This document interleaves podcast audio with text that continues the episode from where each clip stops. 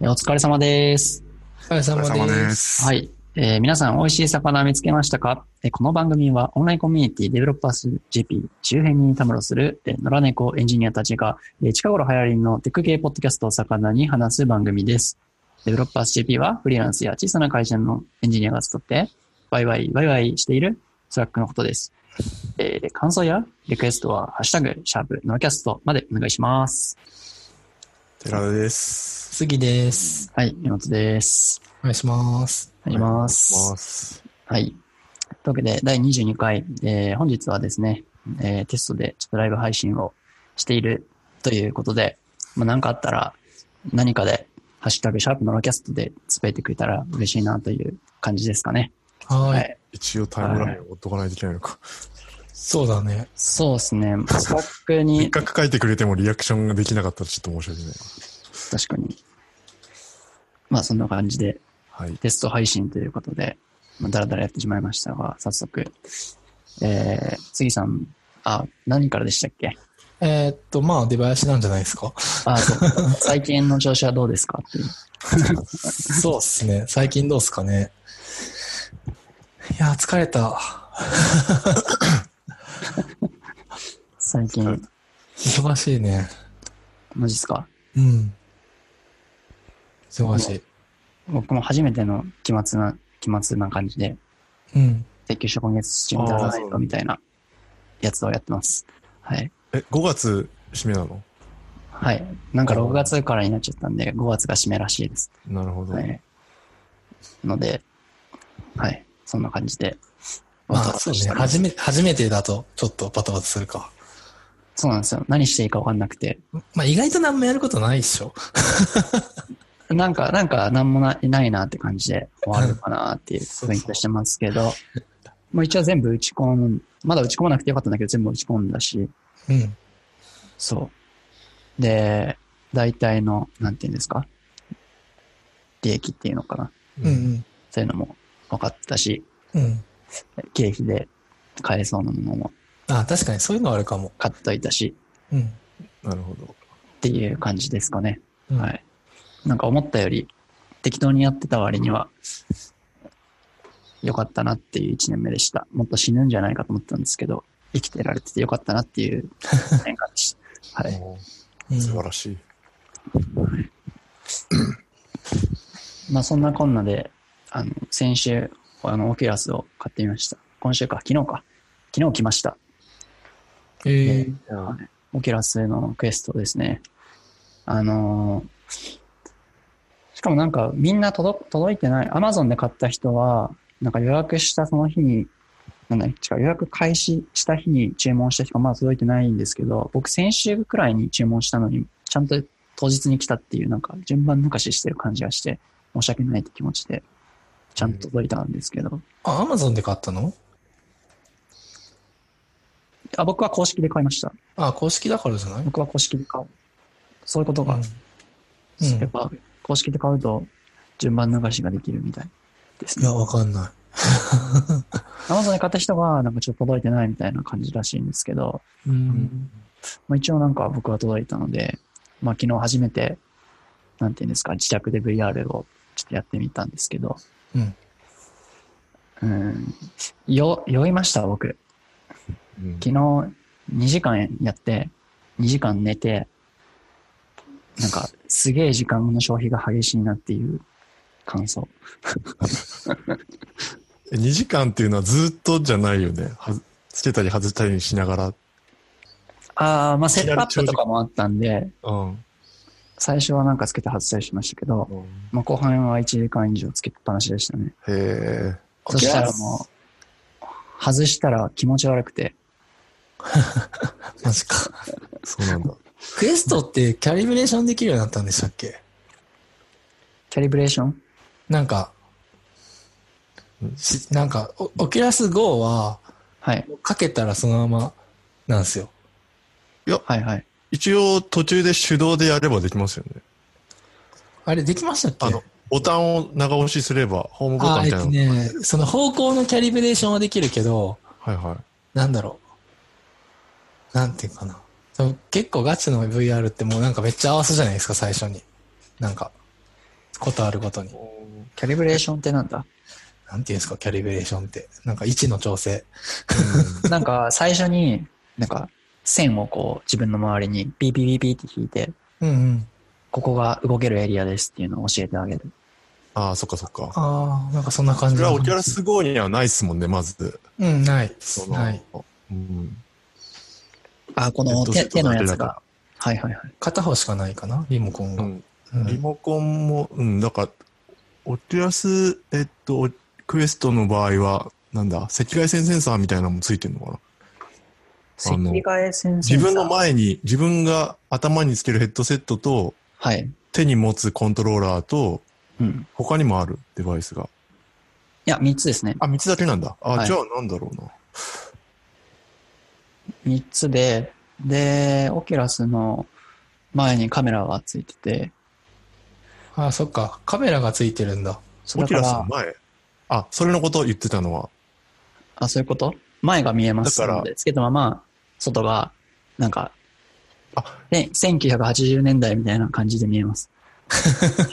あ、そのカメラっていうのはヘッドセットについてるカメラってこと？あ、そうそうそうそう。ああ、そういう意味じゃなかった。ああ、そうなんだ。なるほど。だから、AR じゃなくて、v、あ、AR?VR?AR AR に近い。AR、AR、AR ができるってことですよね。うんそうそうそう。あの、現実に何かがこう、いっぱいた情報があるみたい MR っていうのが正しいのかな？な。MR は何の略ですか？なんか VR 足す AR が、A、MR だったはず。単純に簡単に言うと。なんか、うん。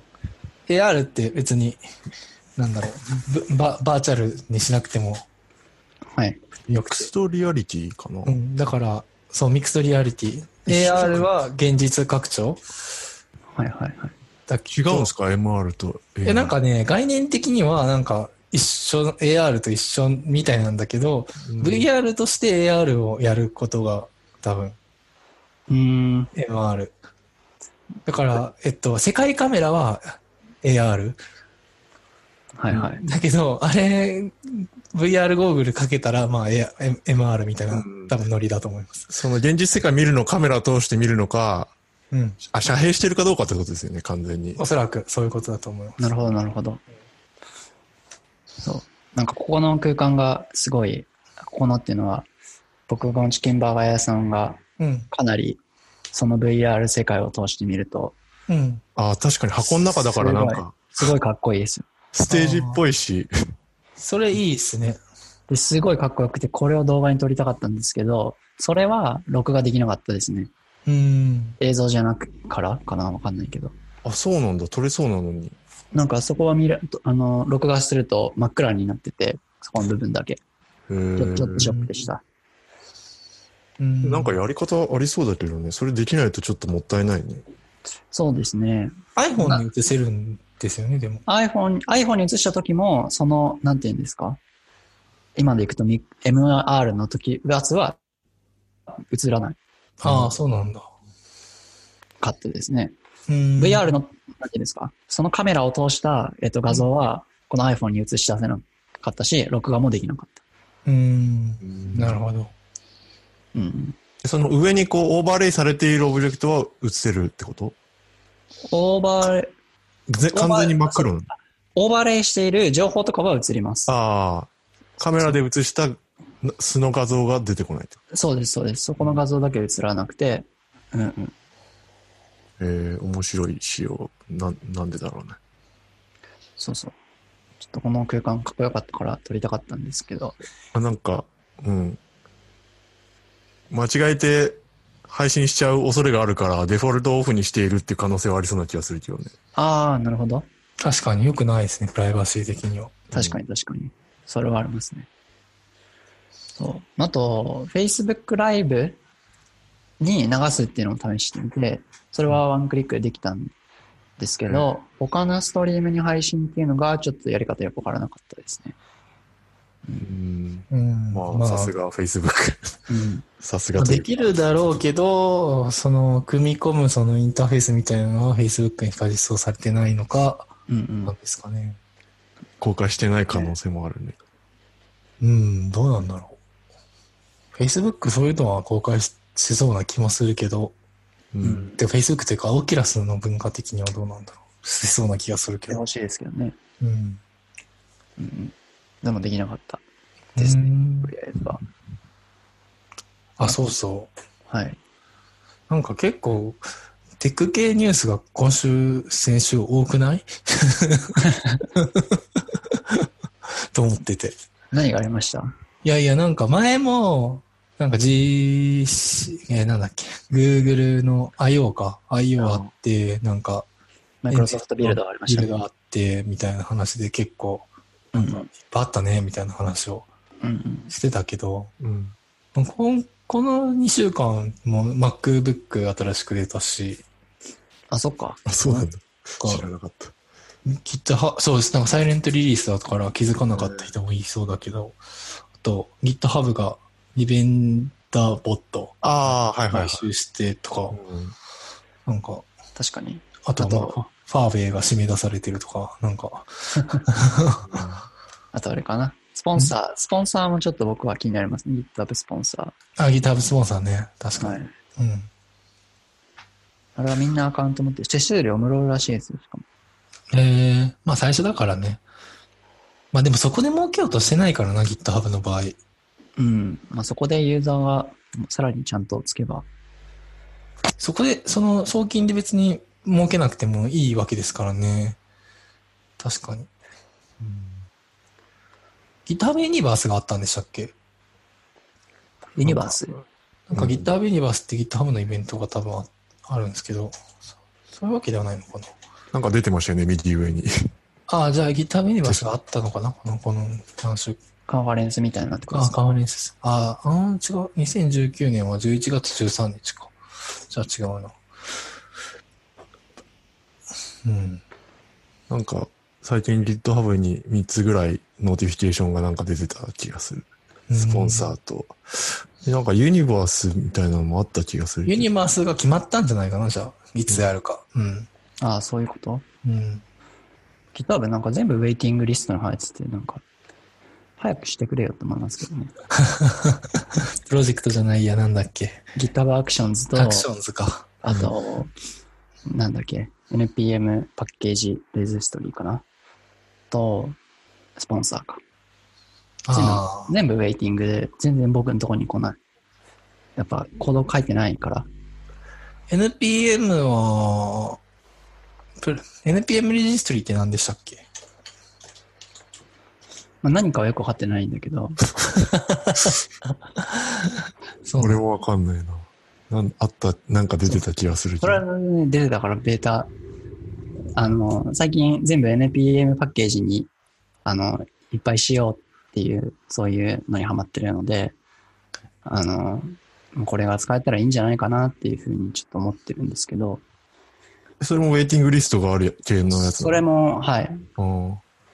ウェイティングリストがある。ああ。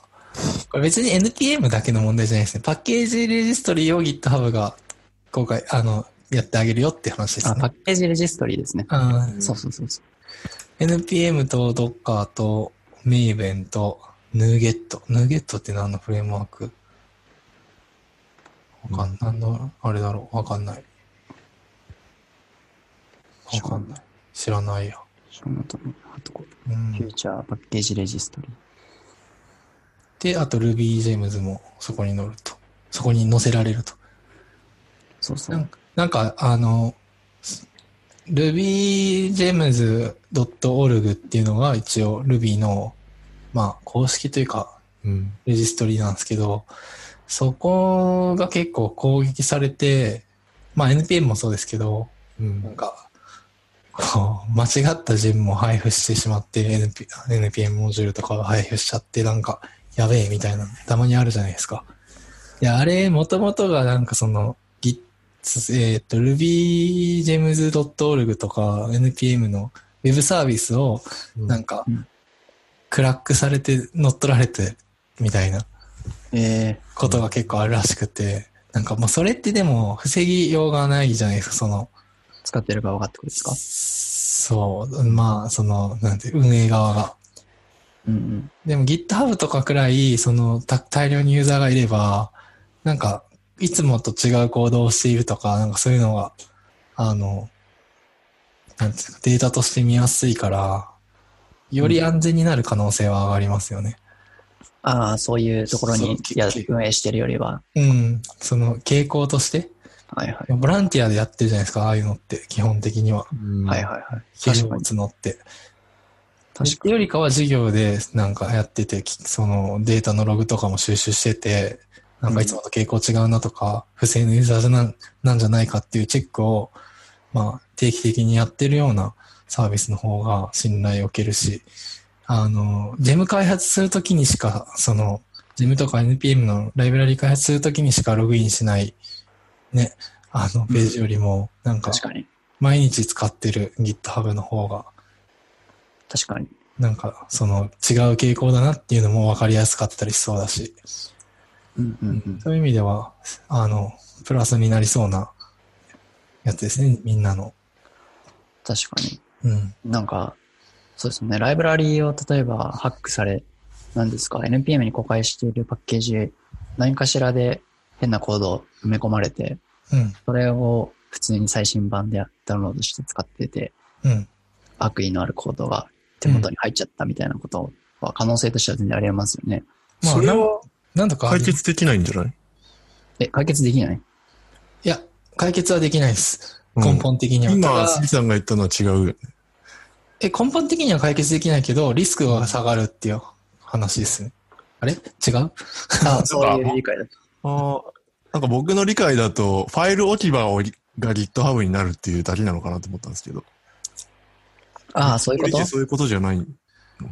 それは間違ってないけど、その認証が GitHub アカウントに紐づくのでリスクが下がるというか、いはいはい。みん、その、昔は Ruby 使ってたけど最近もう Ruby やめちゃったんだよねっていう人とか、うん多分もう RubyGems.org にログインすることすらないですよね。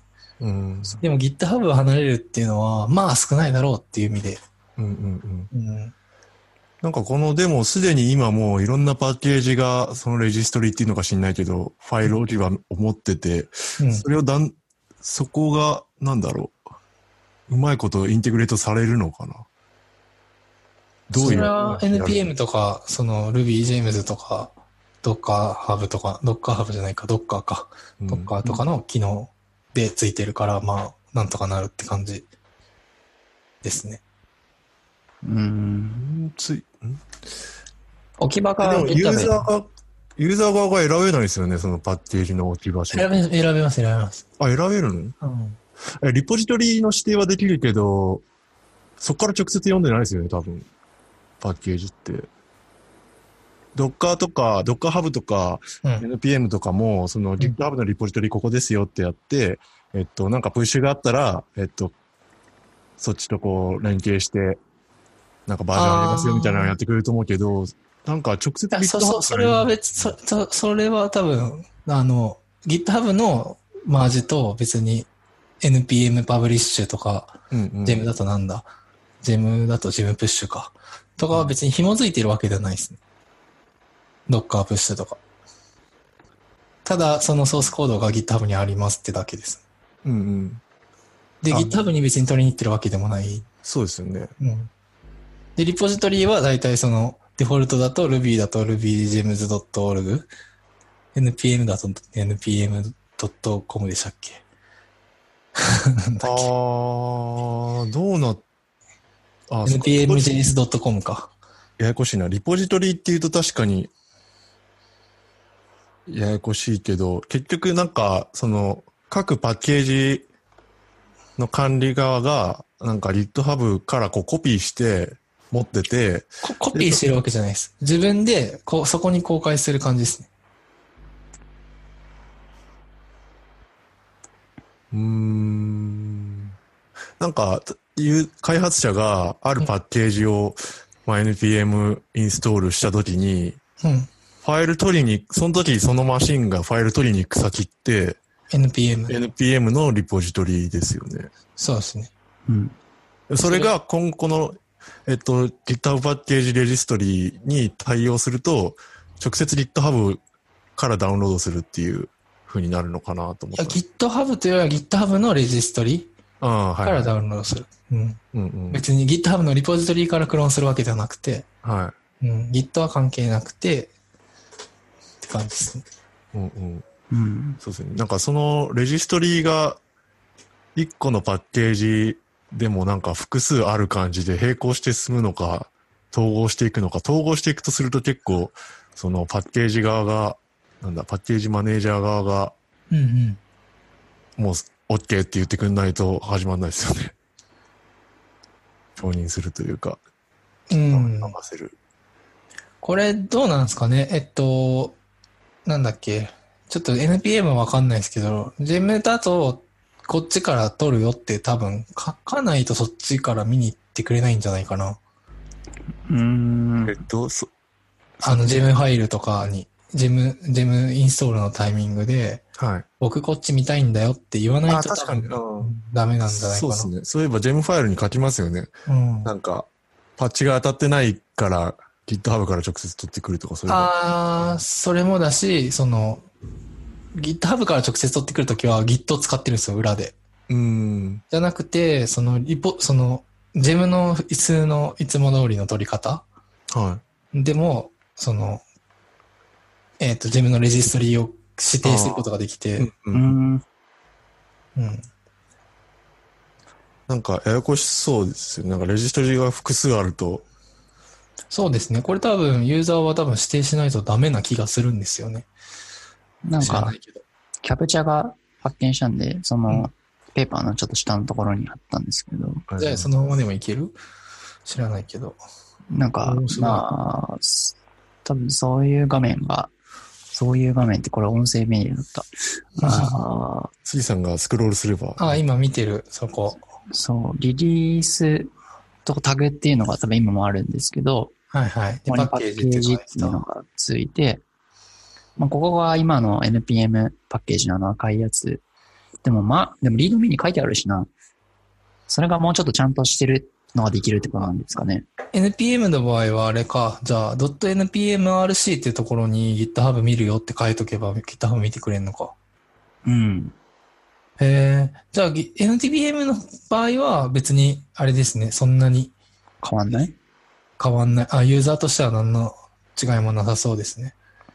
まあ、右に多分ダウンロードアクティビティとかが書いあ、てあるんまあまあまあ、そういうでの、が出てくるとそういうのとかが、まあちょっと GitHub 上から見やすくなる。そうですね。それは嬉しいけど、その、ただ単に、その、なんて言うんだろう。パッケージ JSON の変わり方、書き方とかは変わんないってことですね。変わんなそうですね。うん。うん。ルうん、ジェムの場合変わんじゃないかなって思ってるんだけど、まあ、わかんないや。そうそう。まあこれにすごい何かを期待しているというよりは、全部がウェイティングリストに入っているというところが僕はもどかしいですね。ゲートを通してから何か招待してほしいなという気持ちになっておる。でもこれはまあ NPM の著名なパッケージとか作ってる人だけが、あれなのかな。うん優先はされそう。優先されるのかな、最初は。欲しいね。なんか作ればいいんじゃないですか、著名なやつ。著名じゃなくても、まあ、とりあえず、なんかあるかないかでも違いそう。そういうパッケージが。一応あり、公開してありますよ。あ、あるのか。じゃあ、著名だにするから著名、うん、著名じゃないとダメだだろうな。だって、作ってる人なんて多分めっちゃいるからさ。そうそう僕しかダウンロードしないんじゃないかな。うん、一応パブリックにはなってるけど。ちちなみにどんなやつを公開しているんだ？えっ、と、あれですね。API のレスポンスをあママッピングする、あの、なんていうんですか、はいはいはい。昔、キータの記事に書いてたやつ。ちょろっと書いてあるやつです。あれが一応公開してあるってえ感じです。ー、便利そうだけどね。なんか、ワードプレスのレスポンスがキモすぎるんで、うん。それを整形するのをローカルで、あの、かなんていうんですか、しマッピングし直すっていうやつです。はい。まあ、ちょっと無駄な処理ではあるんですけど、うん、うんまあ、使いやすさ優先ってことで、まあまあ使ってますね。僕は。でもなんはいかそういう需要は、需要自体はありそうだから。うん。そんな感じのやつを書いてますね。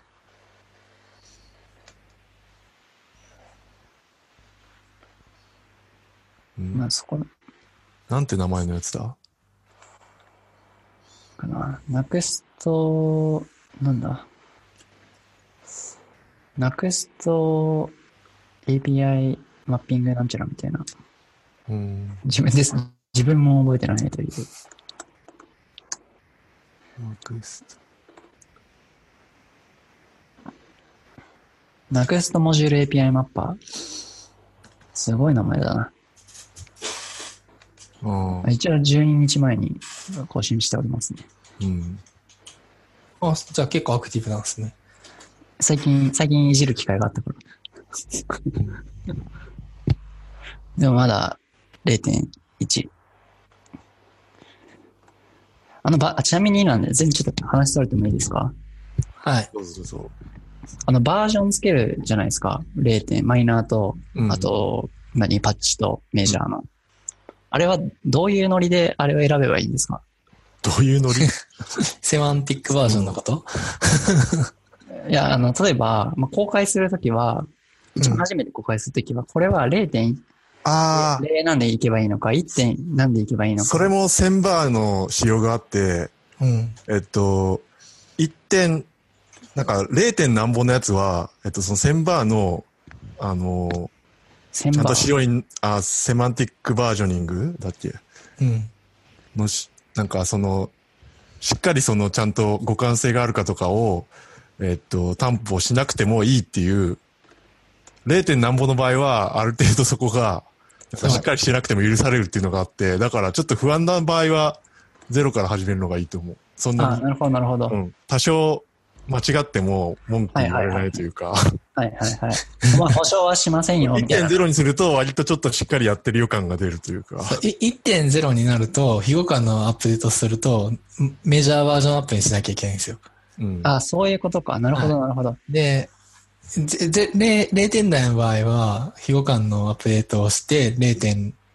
0点、でも、10にしなきゃいけない。20かにしなきゃいけないかもしれないけど、なんか、いや、大丈夫だと思う大丈夫でしたっけ、うんで基本的にはその、うん互換性があるないかは、そのメジャーバージョンで、はいはい、はい。機能追加の場合は、その下のその。マイナーバージョンマイナーバージョンで、えっで、バグ修正とかうん、そういうレベルがパッチ。パッチバージョン。そうそうそう。だからそれにしっかり乗っ取ってやる、やるっていうのが基本なんだけど、はいはい。例としてレ、レ、最初のメジャーバージョンがゼロの場合は、はいはいそ。れに沿ってなくてもいいみたいな仕様だったと思う。ああ、そういう、なるほど。全くそうなくてもいいんですか？じゃあ、パッチバージョン、バグ修正なのにマイ、マイナーバージョン上げてもいいんですか？もしくは、機能追加なのに、パッチバージョンしか上げなくてもいいんですか？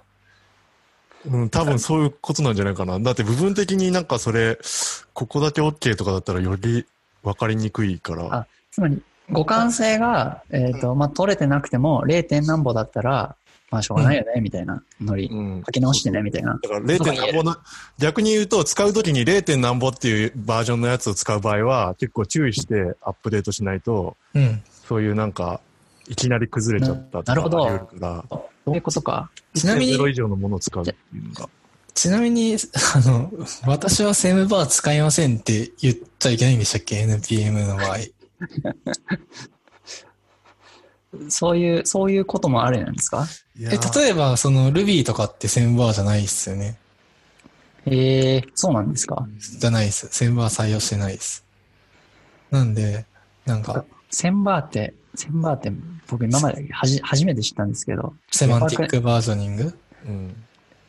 SEMVER。?SM バ SEMVER。うん。ええこんなのがあったんだ。せ NPM は絶対セムバーに乗らなきゃいけないの？なんかそんな感じだった気がするけどねなんかそんな感じな、だった気も僕もしてきました。あぶね、ちゃんと。確か書いてあると思う。書いてあった気がする。ああ、そうなんだ。じゃあ NPM ライブラリを作るときは、セムバーなんだ、絶対。なるほどな。だってさ、非互換、まあまあ、この話長くなるからいいや。あ、よかった。一応僕のはあの0.1なんで、0.1.0に今なってるんで、うん。こいつが、えっ、と、急にアップデートしたことによって、動かなくなっても、いや、これ 0. 何歩だしっていうことができる。うん、そういう、言い訳になる。なるほど、なるほど。でも逆にあれですよね。ちょっとしたライブラリーだとなかなか1.0が来ない問題がありますよね。うん。まあ別にいいんだけどさ。ノードもずっと 0. いくつでしたもんね。0. 点。ノードもセムバーなんだっけ？違うの？わかんない。ノードなんか、たまになんだっけって調べるけど、ノードのバージョン。なんか、すごい桁数飛んでますよね。ノードずっと 0.12. 点いくつみたいなのとかをやってた気がしますけどね。今もう12.3.1とか、10.1、15.3とかですけどね。うんうんなんか最近は突然メジャーバージョンばかりアップしますね。まあ、まあ、これって LTS だから、LTS とセムバーって一緒なのかな？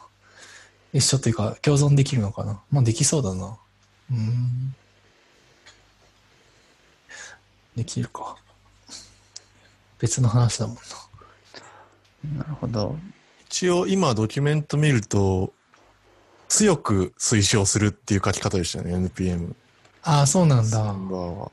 じゃあ、すごく、あの、拒否しますって言えばいいんだ。強く拒否しますって言えばいいんだ。だってそんなの、お、お、オーナーの、ね、が一番偉いじゃないですか。そんな OSS なんて。いや、そのうちあれじゃないですか。あの、ディペン、 dependency bot？ Dependabot。ディペンダーボット、ディペンダーボット。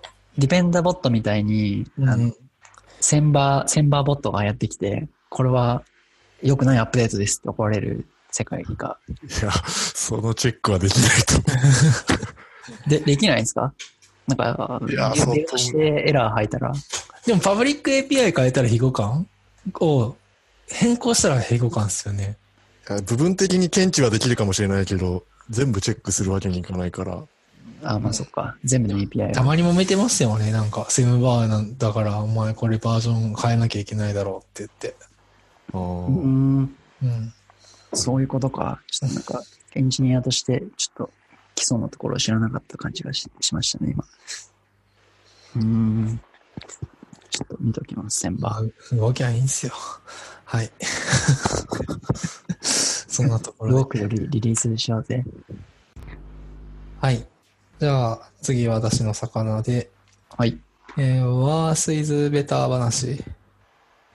はいで、なんか、この、なんか、ワースイズベターって僕あんま、ちゃんと意味を腑に、ちゃんと心の奥底から理解していなくって、あの、言葉は知っていたけど。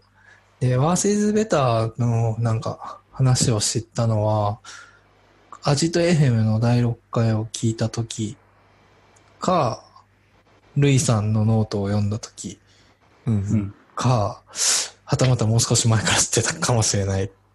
いや、ルイさんのノートが一番でも、最初かなって気がしていて、誰の言葉ですか？えーっと、誰かのポエムポエムなんですよね。で、えっと、誰だっけななんなんか偉い人です。昔。えーっと、The Rise of Earth is Better by リチャード・ガブ、ガビリル、ガビリエ、ガブリエルさん。うん。リチャード・ガブリエルさん。うん。で、なんか、この間なんか、ハテブ、ハテブ？ツイッターでなんか、テック、んテスト駆動開発とマイクロサービスのせいで、短命に終わったスマホゲームの話っていうのが、ちょっとこうなんか、バズってて、で、なんか最後の方に、ワースイズベターがどうたらみたいなこと書いてあるんですよね。うんうん。はい。で、なんか、これみんなこう想像かもしてて、なんか TDD のせいでもマイクロサービスのせいでもなくこのプロジェクト短命に終わってるってことだね、みたいな感じの、こうなんか、まあ、フルボッコ感がある感じだったんですけど、でもなんか、方やなんかこの話ってよくあるよね、みたいな。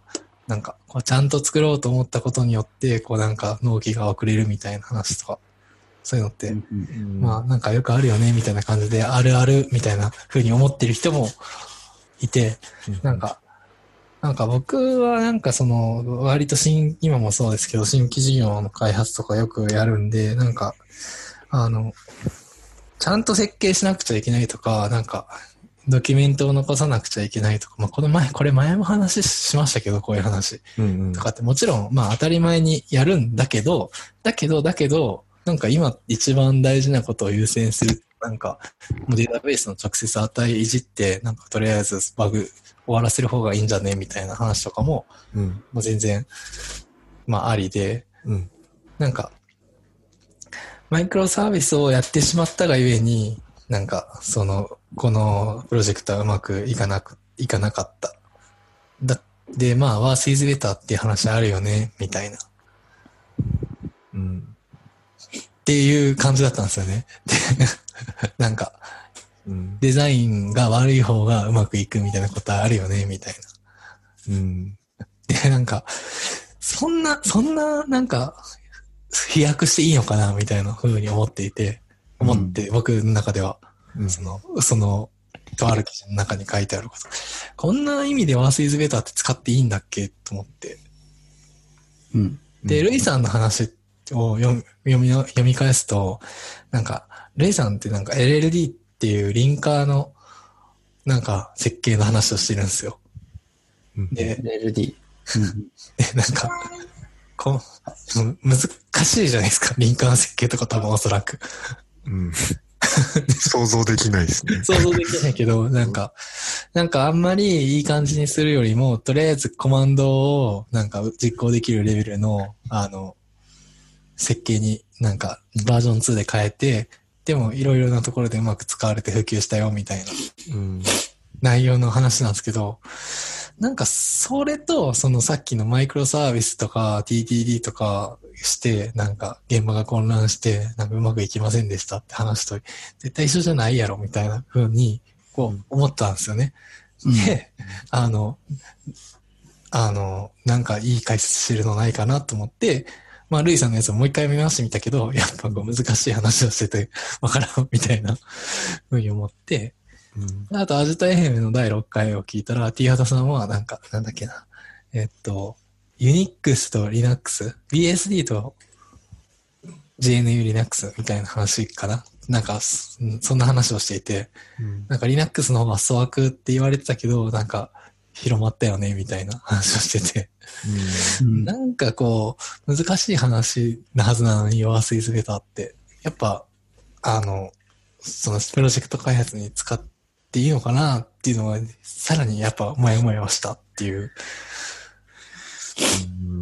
うん。で、もやも、僕のもやもやとしては、なんか一応ティワダさんがその後、なんだっけ、オラクルのカンファレンスで、なんか、ワースイズベターっていうのは、究極までなんか、その、設計したけど、その設計した状態に漏れが出て発生するから、その漏れを許容する抽象がせ勝負に勝つことだみたいな、やっぱ難しい話をしてて。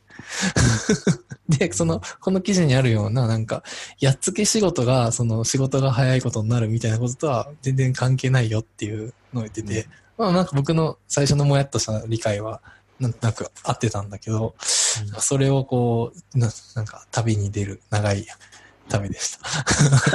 ワースイズベターの話。なんかいろいろ考えたけど、結局、結局、ワースイズベターってあんま言わない方がいいなと思いました。うん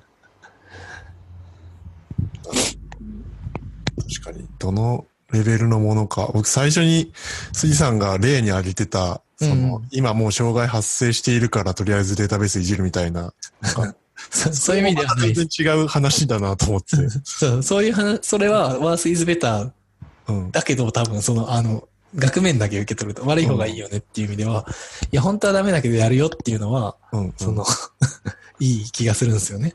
うん、でもそれと、その、ワースイズベターっていうそのポエムの話は多分違うっていう。うん。うんその、ワースイズベターっていう言葉があまりにもこう抽象化されすぎていて、そうそうそうそう。簡単だからいろんなところに適用できてしまうっていううんうん。問題なのかな。そうそうそうそう。っていう話で、なるほどと思いましたけど、なんか僕なんかその、この記事の内容自体あんまり、なんか、なんだろう、き嫌いじゃなかったというか、ただ、ワースイズベターじゃないじゃん、みたいな。なんか、うんとか、その TDD とマイクロセービスのせいで、短命に終わったスマホゲームの話っていうのもおかしな話だし、なんか、まあ、確かにそのタイトルもおかしな話だけど、なんか技術を悪者にしたい風に書いちゃってるから、まあなんか、それも違うとは思うけど、内容としてはよくある話で、うん。でもそれをなんかわざわざ TDD の話とかマイクロサービスの話とか、まあはたまたスクラムの話とか、うん。なんだ、Ruby のせいとか、なんかそういう風にしがちじゃないですか、なんかみんな、煽るとき。なるほど。なんか、ここの記事僕、なんか読めてないんですけど、うん。この記事は一つの、一つのプロジェクトについて語ってるんですか？いくつかのプロジェクトに。一つのプロジェクトだったんじゃないかな。うん、なんか、結局、なんか、せ、成功しているものでもテスト駆動開発しているものは当たり前にたくさんあるだろうし、うんしてなくても成功しているものもあるじゃないですか。そうそうそうそう。だから、この一個のことをそうそうそう。技術的要因とプロジェクトの、その、売り上げの話って別の話なんで。そうですよね。まあいろんな、そもそもゲームとかが面白くないかもしれないし、うんイラストが全然誰にもハマらないイラストだったかもしれないし、スマホゲームだから。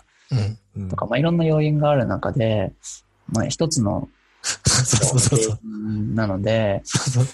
なんか、その、プロジェクト、統計があるといいですよね。テスト駆動開発をすると何割が、何割は成功してるってこう言われると、ああ、で、その中にはこのプロジェクト、このプロジェクトはテスト駆動開発だし、DDD だよっていうふうになれば、なんかまあ、ちょっと納得感はありますけど、まあ実際その統計取るの結構大変だと思うんで、難しいと思うんですけど、うん。うんまあ、そういうふうに見せられて、あの、だったら、まあ、テスト駆動開発とマイ、なんですか、マイクロサービスにした方が、確率的に、おしゃれ確率が高いみたいな。ブランドがみたいなって言われたら、まあ、ちょっと納得はできますけどね。そう本当に納得させようと思ってたらそうするべきだったかもね。うんうん、なんかでも多分煽りたかっただけなんですけど、そんな気はする。その、そうそう。この記事は多分翻訳記事かなんかなんですけどね。うんあ、ほんなるほど。翻訳記事なんですね。うんで最後に訳中でなんか、ルイさんのワースイズベターの話を読んで、この話を思い出したんで書いときますみたいな。ああ、なるほど、なるほど。こと言ってて、いや、ワースイズベター関係ねえじゃんっていうのが結構、あったりとか。なるほど。うんうんまあ、なんか僕のなんかそのよく主張するその、こなんだろう、プロジェクトが失敗する話なんかうん技術者本位でなんか進めることによって、うん。なんか DB の値、もうなんかこの、この状況なんだったら DB の値変えるしかないでしょって思っても、なんか自分で手を下したくないのか、権限がなかったりとかするのかで、とりあえずその収束、収束する方法は明らかなのにできないみたいな状態とかが、こう、例えば続いてて、で、そういう小さな積み重ねで、なんかそのうまく回ってないプロジェクト、なんかうん、技術者がこう、あまりこうサービスに対して責任を持ってなかったりとかするせいとかもあったりとか、まあいろいろあると思うんですけど、なんかそういう、なんだろうな、まあテスト、テストも書かない方が早い、まあテスト書かない方が早いくらいのレベルのエンジニアしかいないんだったら、もうテスト書かなくていいじゃんとかいう、その、なんて言うんだろうな、諦めとか、なんかそういうのも、もう仕方なくこう、プロジェクトを進めるために、なんか悪いことをやるみたいなのを僕名前つけたいんですけどね。なんかそういう途方もない話。なんか前もリーンスタートアップとかに別にそういうこと書いてないよねみたいな話しましたけど昔。うんうんなんか、こう言うとすごい僕なんか、すごいテストとか書かない人と思われるけど、僕テスト書きますよ、ちゃんと。あ、ついさんはちゃんとテストを書いてくれますね。僕は書かずにプッシュしましたけど。いや、書かない時もありますよ、その場合によっては。うんそうそう。でも最近、なんかその、NPM、やっぱでも物によりますよね。か書いた方が早いやつもあれば、書かない方がやっぱり早いやつもあるから。えっと、だから、なんていうんですかね、これ、えっと、を100年続くとかだったら絶対書いた方が早いです。そうですよね。ただ、なんかもう、使い捨てとかだった時とかに、こう、例えば最初サービス始める時って当たるかどうかすらわかんないじゃないですか。うん。その時に、なんか、とにかくユーザーに最初触ってもらいたい時に、ちょっとテスト書くんで1日リリース遅れますっていうのは、違うなって思ってます。うんなるほど、なるほど。バグってても動いてるんだったらリリースしろって思いますね。確かに。うん。まあ、どの程度のバグにも、かにもよるけど。そうですね。うんうん。なんかちょうどいいことわざありそうっすけどね。そうそうそうそう。船頭多くて船す、のすそういうの違う。違う。ちょっと違うけど。いやいや、意味は違いますけど、なんかそういう、船、とりあえず船出しろみたいな。そうそうそうそうそうそうそう。まあ、犬にも歩けば棒に当たるみたないんだなね。ろう。犬、犬じゃねえよ。うん。その、船を作ろ、作るためになんかいい木を取りに山に行くんじゃなくて、こう、とりあえずもう泳ぎ出せみたいな、うん。なんかありそうですよね。そ確かに。いいからやれみたいな感じです。う。あ、まあ、だまあ、ダンイズベターザンパーフェクトとかはまあ近いかもしれないですね。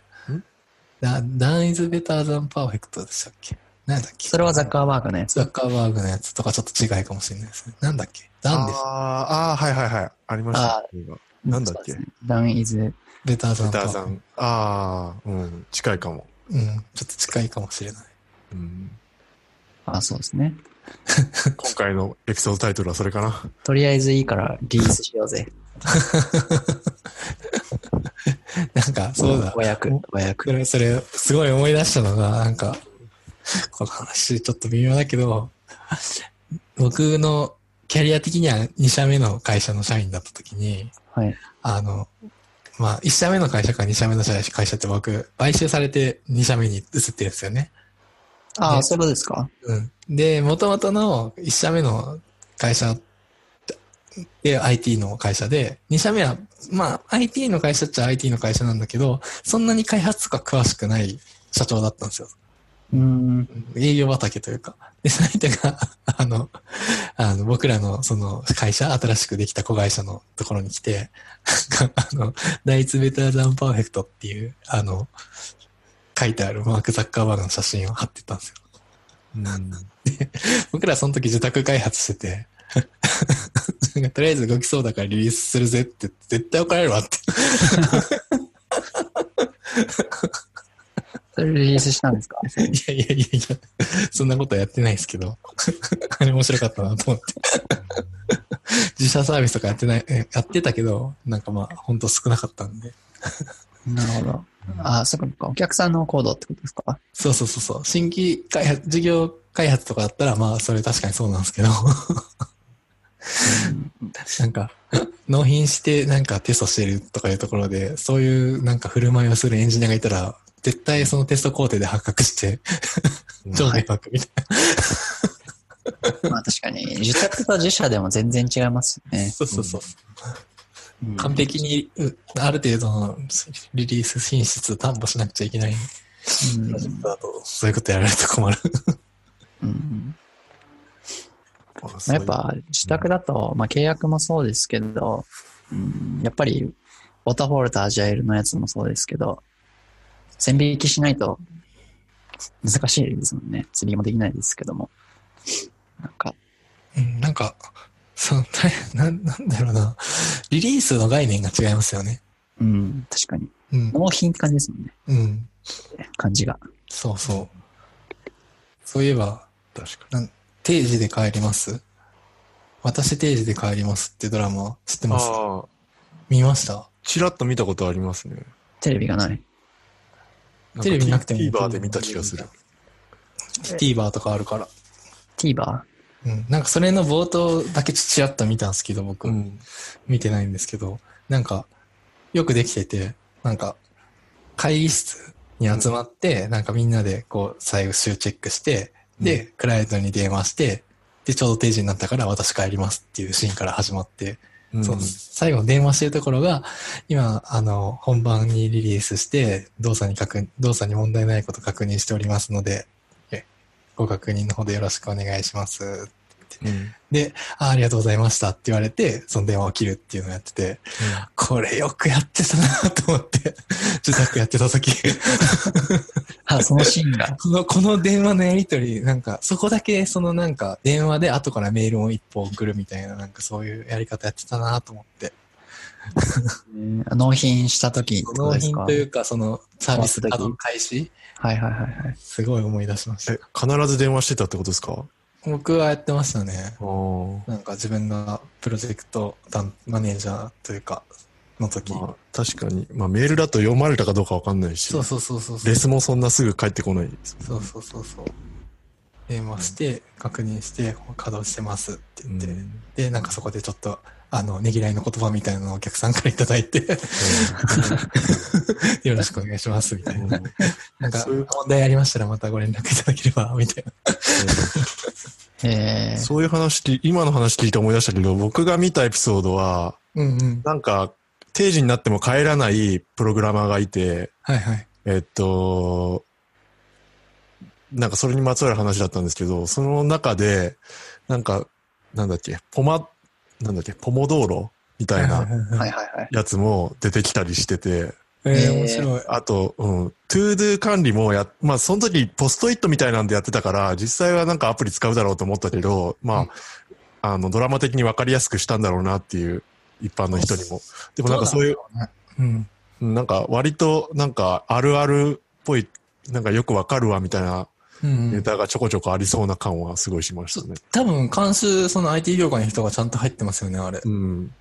そのうん、ポストイットをわざと壁に貼る方が、僕なんか、多いあ気が壁に貼るっていうか、あ、あ、えっ、と、そのホワイトボードに貼るとか、あの、うん看板みたいなやつじゃなくて、えっと個人の、ああ。そう、なんか仕事がうまく進められない、えっと、そのキャラクターに、主人。公が、こうやったら仕事を終わらせられるよ、効率的に終わらせられるよ、みたいなアドバイスをするときに、その、ポモドーロだったり、その、なるほどな。優先の順にこう、今日やることをまず書き出してから、えっと、それをやっていくみたいな、はい。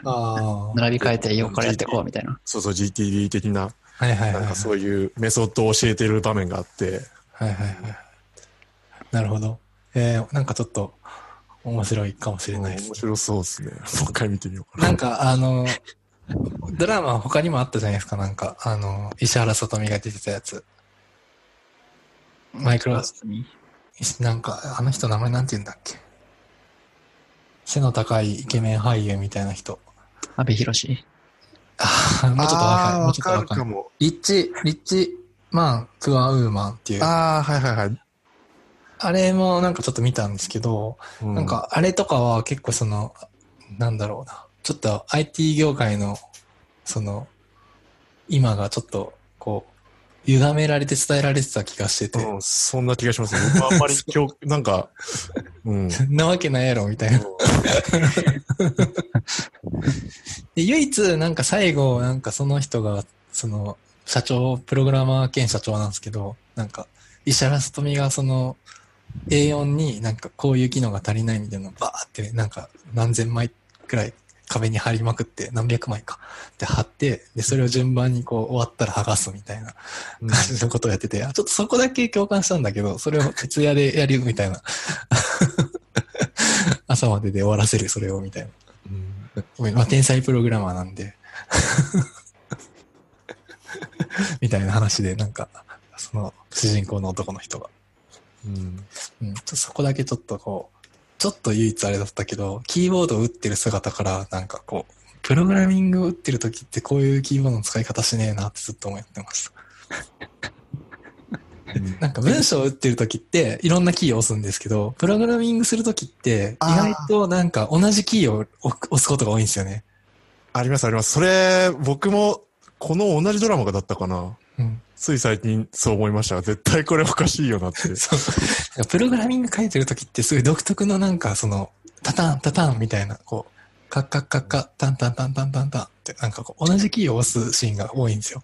大体エンターと上下とかしかあともう、シャープをしながら、そう、俯瞰選んでる時とかも、絶対タブタブタブとか、なんか、コントロール N、コントロール N とか、なんかそういうのだし、であと大体同じキーを連打しちゃいますね。そうそう、そういうことが多いんですよね。うんだけど、そういう感じじゃなくて、なかなかこう、まんべんなく打ってた。そうそうそうそうそう。普通に日本語打ってたとしても違いそうな感じはあるけど、まあそこまで行っちゃうと、ああ、そうだ多分ピアノを演奏してるシーンとかそうそうそうそうピアノピアニストの人は変だと思ってますよね。うん、それはそうですよね。なんだそれ。な何の話になったかわかんない。話？何の話だっけ？もともとあれ、いいことわざがないかっていう話でしたよね。確かに。テレビドラマの話してるからなんかちょっとバックスペース FM っぽいね。ちなみになんかさっき、あの、ペンスケさんがライブ配信を聞いているというツイートがおー、マジで？話してる間にありましたよ。聞いてる人いますよ。やべえ、やばくね？こんなの聞いてて大丈夫かなって思っちゃうね。あ、もういなくなってるもういなくなってるかもしれないけど。あ、いや、いや、聞いてる聞いてる。聞いてくれてる。聞いてる聞いてるって。え、誰が聞いてるかわかるんですか？なんかね、なんかツイートしてまます。さっきの検索結果で、ライブ は放送にたまたま遭遇したので聞いてる。す。うわめっちゃありがたいな。すごい。すごい。ありがたい限り。本当にあれ間違えた。はい。まあ、そんなところですか？このテーマ。そうですね。うん。ことわざ、難しいですね。ヤグニの話は全然また別なんですか？ヤグニは、なんて言うんだろう。あ、だからヤグニちょっと近いっすよね。その僕がよく言う話って。あ、そうなの？なんか、なんか、えっと、今話してた話って結構そのことわざを使い、使いどころ間違えると全然、なんかヤグニ使いどころ考えなきゃいけないっていう話だと思ったんですけど、僕そのいう意味では、そのヤグニってなんか正確な意味分かってないけど、それまでやらんでいいやろっていう意味意味ですよね。あ、いや、僕、えコードに関しての話なのかなと思ってたんですけど、あ、そうそう、コードに関して。コードに関して。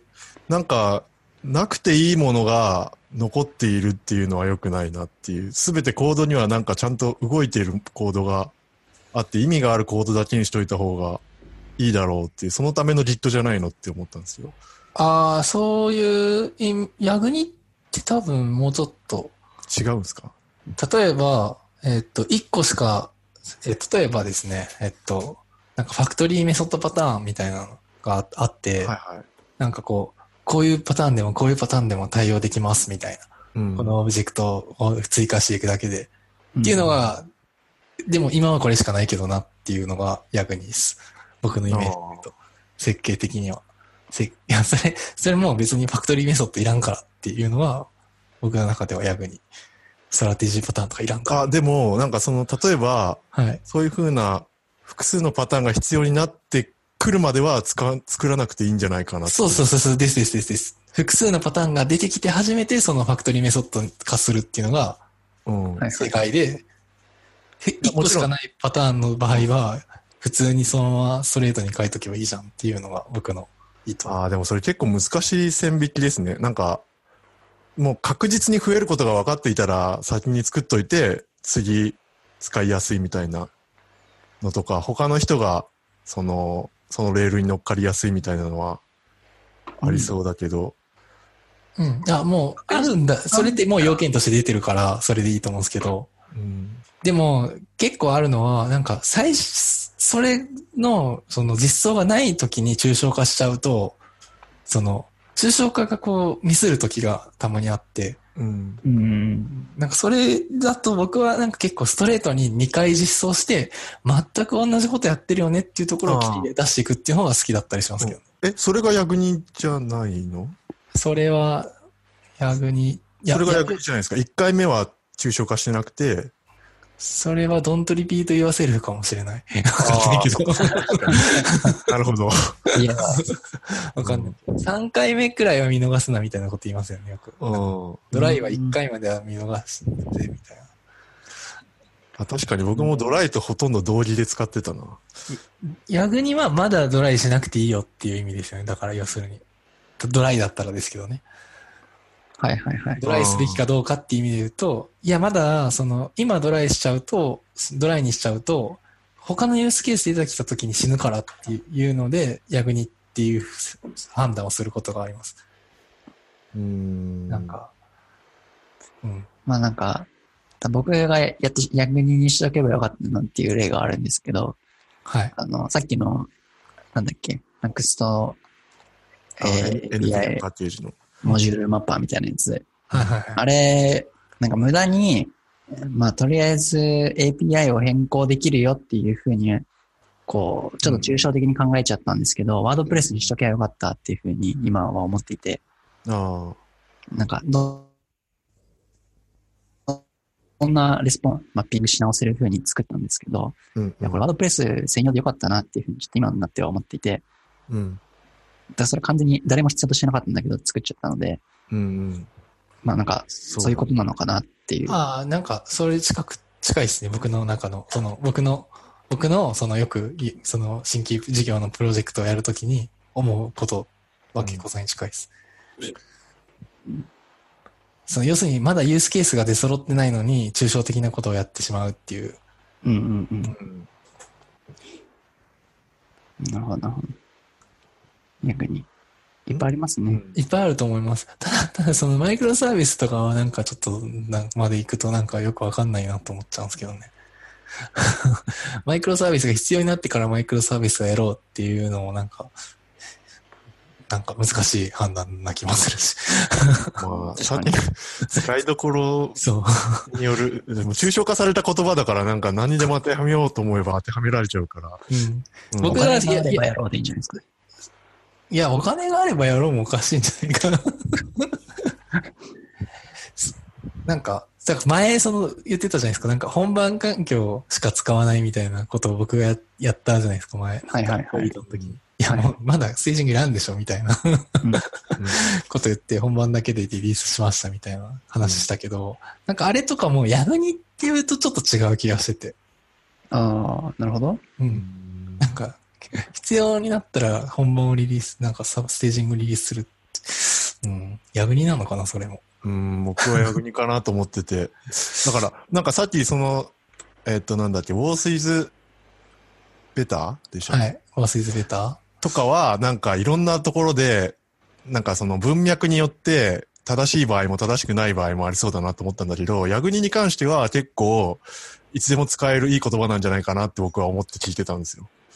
なるほどね。プログラミングの文脈だけだと思うけどな。あまあそう、うん。プログラミングの枠はさすがにこうなんですけど。うんいや、なんかその、逆にって多分あると思うんですよね。多分普通の私生活でも。そうですね。うん、そこは考えてなかったな。うん。それまだいらへんやろって。うん。あ、でも、あるかもな。うん。でそれは Oculus Quest 楽しいかもしれないみたいな。どういうこと？そういうことに逆に言い始めたらなんか楽しみがなくなっちゃうしね。必要にな、必要なものしか買わない。うんそう、必要なものしか買わないとか、必要なものしか、たなんか、なんっていう、なんて言うんだろう。必要なものしか、そのしないっていう人間の生活って多分すごく面白くない。アウチ、アウチ。すごい暴走すいません。な何かが通り過ぎました。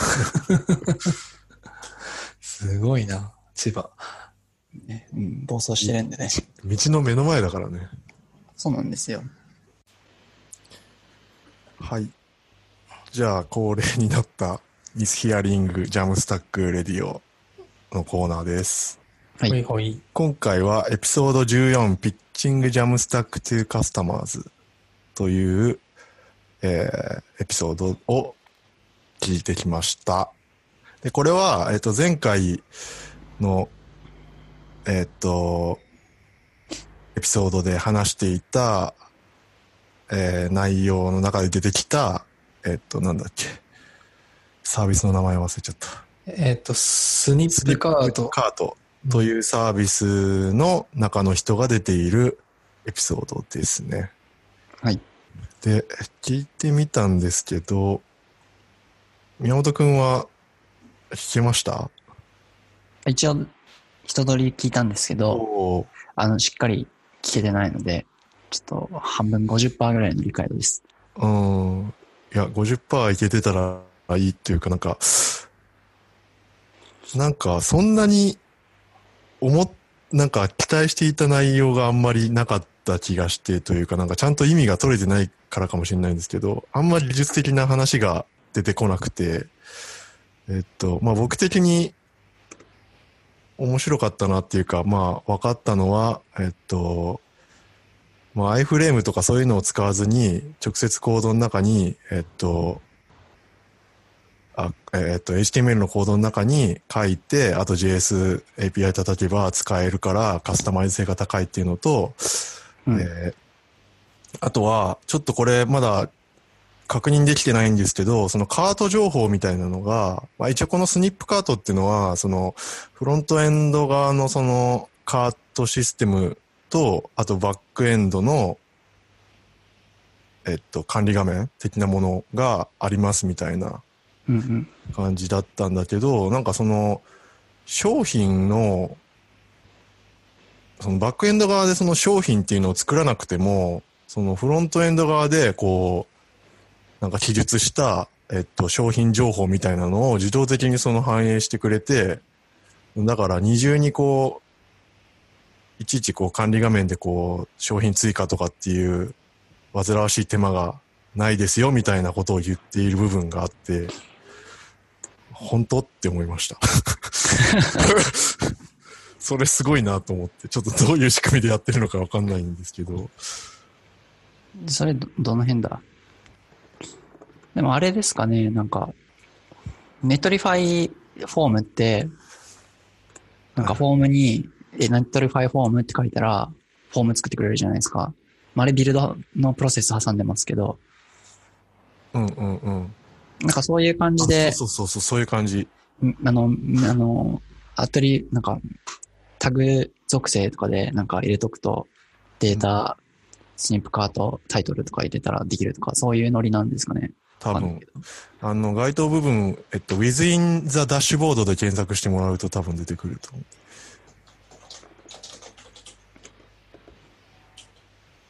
ああ、はいはい。6分ぐらいのところ。かな？コーテーションのすぐ下の部分らへん。スニップカートはその情報を解析して、えっと、それから製品を作成します。そのためにダッシュボード内の個別の製品管理はありませんっていう。ああ。そういうことだ。なの？これもちょっと検証してないので、わかんないんですけど、まあ、うん。ちょっとここは、おって思って調べてみたいなっていう。使ってみないとわかん。ない。そうそうそう。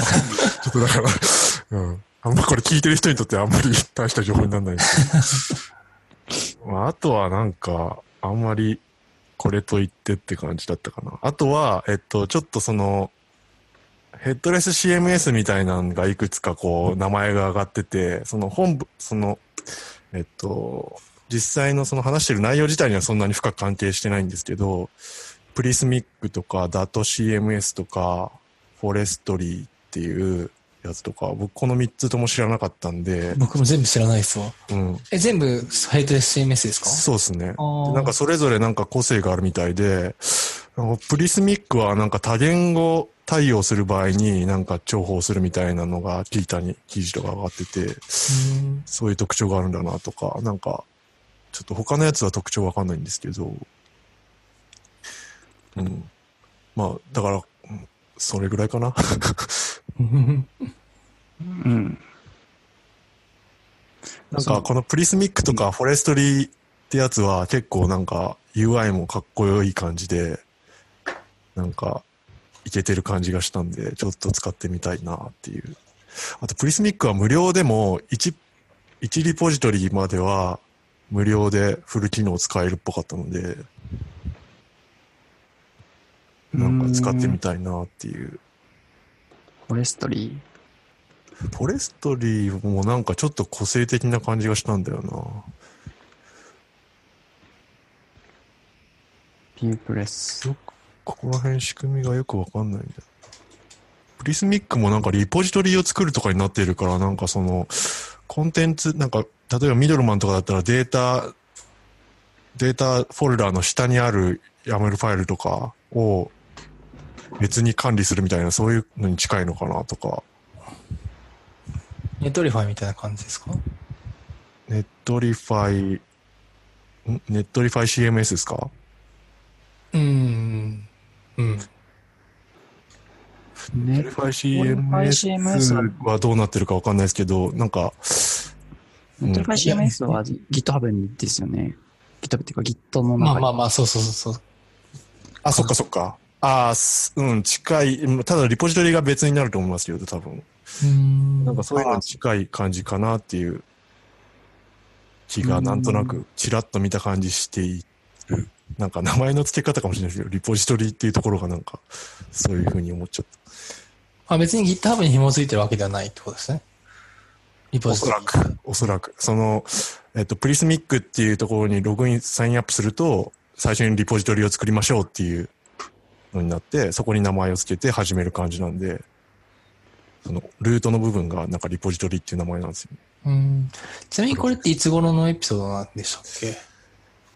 これ一覧に戻んないとわかんないんだよな。え、でもなんか、あれ、なんだっけ？あった。おい2017。2017か。ああ、でも2年前。あ、6月か。うん2017、準。まあ、そんななんか2017年ってそんなに古くない感じがするんですけど、気のせいかな。ちょっと前まで2018年だったし、まあ去年かくらいの。うん。うん 確かに。2016年くらいで、あ、もう結構前だなって思っちゃいますよね。うん。まあでもなんかウェブの感じ見た感じでもなんか全然古い感じはしないんで。うん。そうなんですよね。か組み込み方は結局そのスニップカードの分かりました？いや、わかんないっすね。なんか、まだ使ってない。普通に HTML にインジェクトできるって書いてある。じゃあ、あの、Google Analytics みたいな感じですか？そうそうそうそう。みたいなノリなはず。で、普通のスタティックサイドとかにもいけるって書いてあるから、まだ、まあもちろんジャムスタックというか、まあ何でもいけるよみたいな。う。うん。特に Jamstack 向けに作られたサービスっぽいですね、 Snipcart は。で、むしろだから WordPress でも使うのみたいな話も出てたりとかしてて、うんうん。 WordPress で使う、使える？まあ使えるよみたいな感じで確か言ってた。まあ何でも使えるよ。うん、何でもいけると思う。まあ HTML の中に書くって感じだから。逆にその React とかだと難しいとか、あるじゃないですか。その、そういうさっき言ってたような形で。ああ、そうですね。そういうのは大丈夫なんですかね？えーっと、そういうフレームワークに、なんか React は、うん。Google Analytics もちゃんと、なんか Next Google Analytics でイベントをああ、はいはいはい遷移。するときに発行しないとトラッキングできないよみたいなノリで、多分これも、あの SPA をやるときには、そういう問題が純粋にやると発生しやすいですよね。確かに。だから、さそううんサーバーサイドレンダリング前提になっている可能性はある。サーバーサイドレンダリングというか、えーっと、ジャムスタックの世界で言うと、SSG 前提か。SS、あ、まあそうそう。うん。SSG でも NUXT みたいなんだと、そうですね。違うよね。S ねうん。SSG でも、じゃえーギャツビーとか NUXT の SSG はちょっとちゃうよね。だから、そうそう、あれは、あの、厳密な、なんか、性的サイドというよりは、遷移するときは SPA みたいな遷移をしているので、うん。だから、例えばさっきのその製品を自動的にそのソースコードから引っ張ってくるよっていうのが HTML 前提になってると、あれですよね。まあ、うんダメってことですよね。そうですね。だから、多分一番問題になりそうなのが、大体 Next とかで、その要素がまだ mounted してないときに、その、うん init のコードう。うんんうん。わかる あの、それはこのエレメントがありませんって言われるやつ。それはあり得る可能性、可能性としてはあり得るな。でも多分、なんか React の話とかしてるから、多分それはそれ用のライブラリを作ってる？ってこと、うんまあ、ライブラリーというか、 init 関数が Google Analytics みたいにあるはずなので。リファーとかそういう感じにしてるってこと？ defer とか async みたいな？うん、とか無駄に、うん。Google Analytics の場合は、あの、一番最初に、なんていうんですか、ページビューみたいなイベントを読み込んだ後にページビューを発行するみたいな感じなので、うんページが遷移するときにちゃんとページビュープラス1を発行してあげれば、うん。同じ形ですよね。GA の場合は一回そのページビュー、その一回コピーでいいからあれだけど、うんどんな製品がそのページ内に埋め込まれてるかっていうのは、どのタイミングでそれがレンダリングされるのかっていうのはプロジェクトによって全然違うと思うんで、例えば検索機能があったりすると、その全、全商品の中から引っ張ってくるとかになってくると、そのバッその、なんだ、CMS 側との通信とかも発生した上で、その製品がレンダリングされるんだったら、はいはいはい。その、どの段階でそれを製品として認めるのかっていうのが、だから、マウンテ、全部がレンダリングされた後に、一回、その、スクリプトで舐めてもらって、うん。言わないといけないってことですよね。だから最初に宮本くんが言ってくれたみたいに、ネットレスファイフォームに多分近いんじゃないかなって気がしてうんうんうん。ますね。まあもしかしたらなんかその、こういうやり方ですればうまくいくっていうのはなんか別途提供されている可能性はあるけど。うんまあ、レスト API がありますね。普通に。でもそれってクロスオリジンで取得してくるってことか。そうですね。多分ドメイン登録しておいてやるってことじゃないですかね。えーっと、そっか、それはスニップカード側に登録するから問題ないのか。そうそうそうそう。あ？スニップカート側にドメインを登録しておいて、そうですね。で、うんそのオリジンだけ許可するっていう風になるんじゃないですかね。使ってないけど。全部使ってないけど、あの就職してかつくな。なるほど。あ、ままあ、それだた別のったら、話ですよね。あそそれだったら、そもそも別になんか、なんだろう。うーん。SSG とか関係なくて、REST API のクライアント作ればいいだけなんで。そまあ、ただ、そいやの、その、さっき動的にその製品っていうのを、うん。えっ、と、スニップカードはその情報を解析して、それから製品を作成しますっていう部分が技術的にどう実装。されてるのかっていう。うんうんうん。だそこは多分、うまいこと、その、レンダリングのタイミングとか、もしくは事前に登録しておくみたいなことを、なんか、うまくやんないといけないまあそうんかそれ用に、うん。まあ、それ用の API があるのかなっていう気もしますしね。うんう。うんんまあそうですよね。うん。なるほど。なんか超手軽に使うこともできるし、その SPA みたいなものから組み込む、そのさっきの REST API に組み込むみたいなのもできる感じなのかな。もうそれくらいだったらスニップカートのデムとかあり、デムじゃないや。うん。NPM とかありそうだけど。うん。うんうんうんなんか。提供されている可能性はある。あるね、スニップカート API とか。全然ありそこう。公式じゃないかもしれないけど。あ、でもスニップカート、グラフ CMS、Node.js。スニップカートのやっぱ、あの、GitHub があるから、スニップカート Next.js とか。ああジェキジェキあ、ルもある。API もありますね。ああヒューゴもある。エクスプレスもある。ワードプレスもある。なるほど。まあそういう風になってくるんですよね。うん。で、こう Next.js の中とか見ると、その NPM が何使ってんのとかで、なんか楽しいかもしれない。あ、そっかそっか。だからワードプレスプラグインの場合は、例えば、えー、記事が制作された時にそれを商品としてなんか登録するみたいなうん。うん。処理かもしれるし、うん。時期だったらビルドするタイミングで作るとか、まあそういう感じでうまいことそれぞれのなんか商品作るタイミングを作ってくれてるんですかね。そうそうそう。だからそこが、まあ、なんか技術的にはできそうだけど、なんか、消した商品に対するものはどうなるのかとか、微妙にまち、微妙に違う名前にした時にどうなるのかとか、確かに。ID 理画面側でどん、どういうふうに管理されるのかなとか、ちょっとそこら辺がうまいこといけんのかなっていうのは、まあ、前回もなんかその結構、いろいろ実際に使わせなると大変だよって言った話に近い部分かもしれないけど、細かい部分。まあ、前回はなんかオペレーションの部分で話したけど、うんなんかありましたっけ？技術的な制約の部分って。えーっと、なんかその、うん、オペレーションに必要な機能が実装されていないから、それをどう解決するのかっていう。まあ、それは作るしかないみたいな。あこれ、あった。これだな。これも実際運用ってなると、うんうん。えーっと、大変な部分が出てくるんじゃないかなっていうそうでしょうね。部分で似てるかなっていう。うんそれはそうだと。まあ、そそういうのを考えなければ、なんかアイデアとしては面白そうというか、その、いちいちカートだ、管理画面側で作って、えっと、フロントエンド側をこう実装してみたいな、うん。結構二度手間、二度手間じゃないけど、なんか、ちょっと煩雑になるような手順が、もうフロントのことだけ考えてればいいみたいなうんうん感じになると、まあ直感的かなっていう。今、あれか。ペペーパーに、あの、なんていうんですか、そのコード、せ HTML 埋め込むそのコードをお送ったの早い。どこに書いたかな？それだ。一番下。一番下。えー、これ？あ、そうですね。むず。